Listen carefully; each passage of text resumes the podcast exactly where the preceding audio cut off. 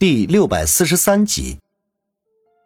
王宇笑道：老泰山，你也看到了，老爷子分明就是要当和事佬，不想闹出事来，而且就算我们答应了，李九爷也不会罢休的，这件事情其实已经没有回旋的余地了。八爷长叹一声，摇头说道：哎，可惜了，你不能参加家族聚会，白白浪费了机会，看来只有我亲自来做了。王宇一愣，心中顿生感激，说起来八爷和李九毕竟是手足兄弟，由他这个当哥哥的当着家人的面揭穿李九的狼子野心，绝对是一件无比为难的事情。如今八爷决定这么做，自然是下了极大的决心的，要知道大义灭亲那可不是人人都能做到。他顿时收起脸上的笑容，凑到八爷跟前，压低声音说道：不用你老人家出马，我还有第二套方案。什么？八爷一怔。元月的第一天，李家大宅骤然间就热闹了起来，就连王宇等人居住的偏僻小院里也能感觉到这种变化。一大早，八爷就带着子双、林雪飞、姚远三人离开。今天是李家每年一度的大日子，不管身在何处的子弟都必须回来参加这次聚会。王宇也早早的起来，先是在院中打了一套拳，活动了一下筋骨，然后便搬了一把太师椅在院中静坐。今天对他来说也同样是个大日子，虽然他的子双未婚夫身份没有得到李家的认可，无缘参加李家祠堂的聚会，可是他的计划却没有停止，对于李九的打击已经在悄然地展开。一天前，他见到了李海龙。李海龙对他向来不怎么待见，七皇每次相聚，他们两人之间都是不欢而散。不过这一次李海龙的态度却发生了翻天覆地的变化，而且还是主动来这里拜访他的。自从上次在翠玉山别墅里与张彤谈话之后，王宇对李海龙已经不那么反感了。说起来，李海龙出身名门世家，本来就是天之骄子，骨子里就有着骄傲的气质，对于王宇这样一个小小的的哥，那自然是不屑一顾，几对打压都不稀奇，更何况他们两人之间还没有到那个地步，顶多算是看不顺眼而已。两人在王宇的房间里足足谈了一上午，李海龙离开的时候脸上犹自带着感激之色。王宇心中不禁暗叹，不知道张彤对李海龙说了什么话，使他发生了如此巨大的变化。但是有一点他心中却清楚无比，那就是李九的花名册才是其中最大的原因。何梅推门出来，无声无息地走到王宇身边，一只手轻轻地搭在他的肩头上。王宇转头看了他一眼，抬手按住了他的手背，拍了拍。何梅吐了口气，小声地说道：王宇，我有点担心。我知道。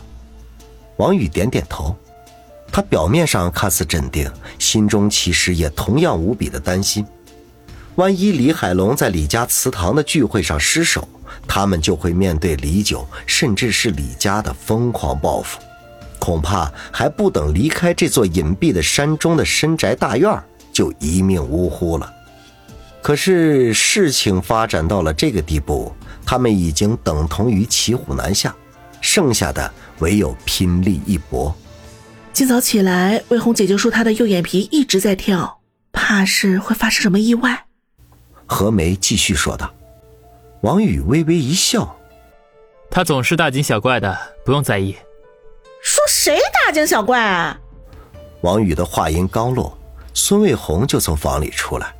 他换了一身深灰色的运动服，脚上是黑色的运动鞋，手中居然还提着一柄不知道从什么地方弄来的宝剑，长长的剑穗随风轻摆，颇有几分侠女的气质。红姐，不用这么夸张吧？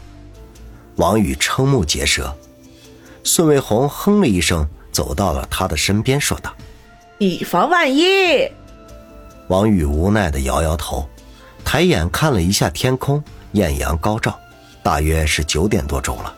他心中暗忖，李家的聚会应该开始了。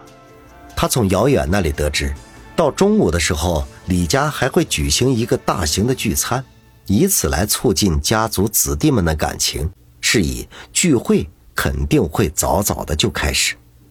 他深吸一口气，聚会既然已经开始，李海龙就应该开始了吧。正在他思虑之间，院门忽然砰的一声被人撞开，来人竟然是八爷的大儿子李子健。王宇连忙起身，三步并作两步地迎了上去。这个时候李子健出现，绝对不是好征兆。子健大哥，情况怎么样？王宇也不废话，开门见山。李子健擦了一把额头上的汗，说道：王远，老爷子叫你过去。王宇一愣，眉头立时紧锁，心中隐隐感觉到不安。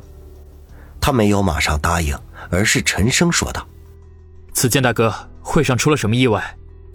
李子健咽了一口吐沫，脸色苍白地说道：说出来你恐怕都不信，九叔居然想要谋取天下，自己当天下第一人。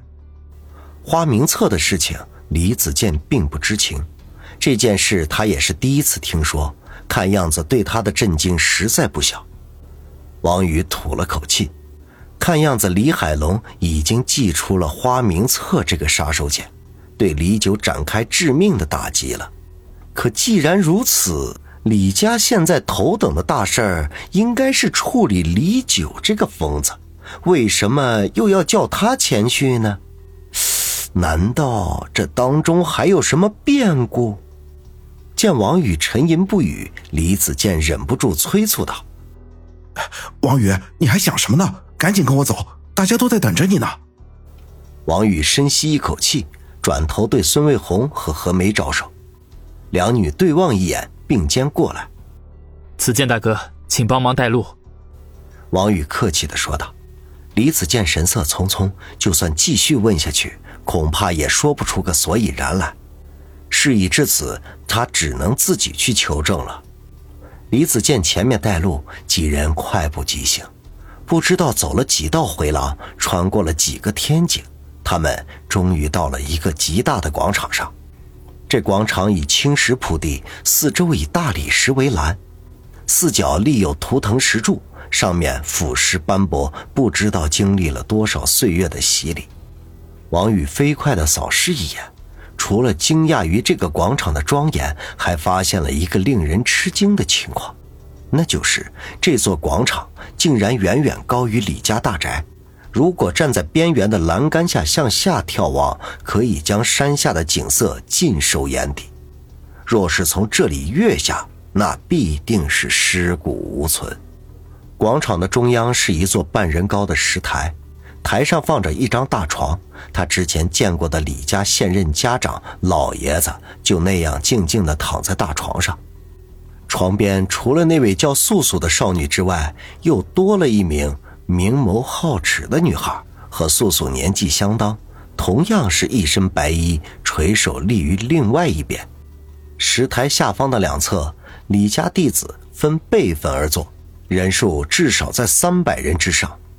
七爷、八爷、李九以及若干和他们样貌相似的人坐在最前排，应该都是和七爷、八爷同辈分的。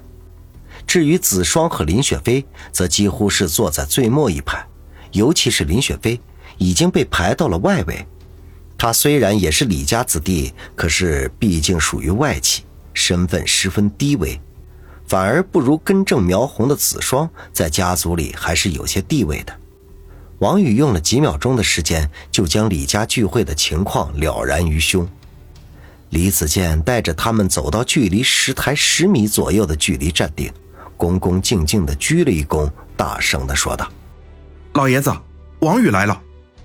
台上的老爷子没有出声，反而是由素素代为传话。子健少爷，老爷子说让王宇把那本花名册的来历说说。是。李子健恭敬地回答，然后转头对王宇说道：王宇，如实回答就是。